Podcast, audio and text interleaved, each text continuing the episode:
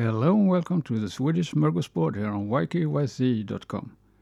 In the first episode about Swedish music hits on the international scene, I talked about ABBA and the 70s. In this episode, I'll be talking about the 80s and Europe, Roxette, and Neneh Cherry. Europe was one of the first Swedish hard rock bands that became internationally known.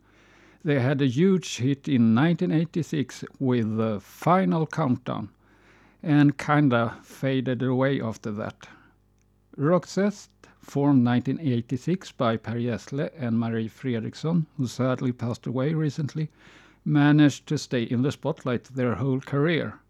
They had hits like The Look, Listen to Your Heart, It Must Have Been Love.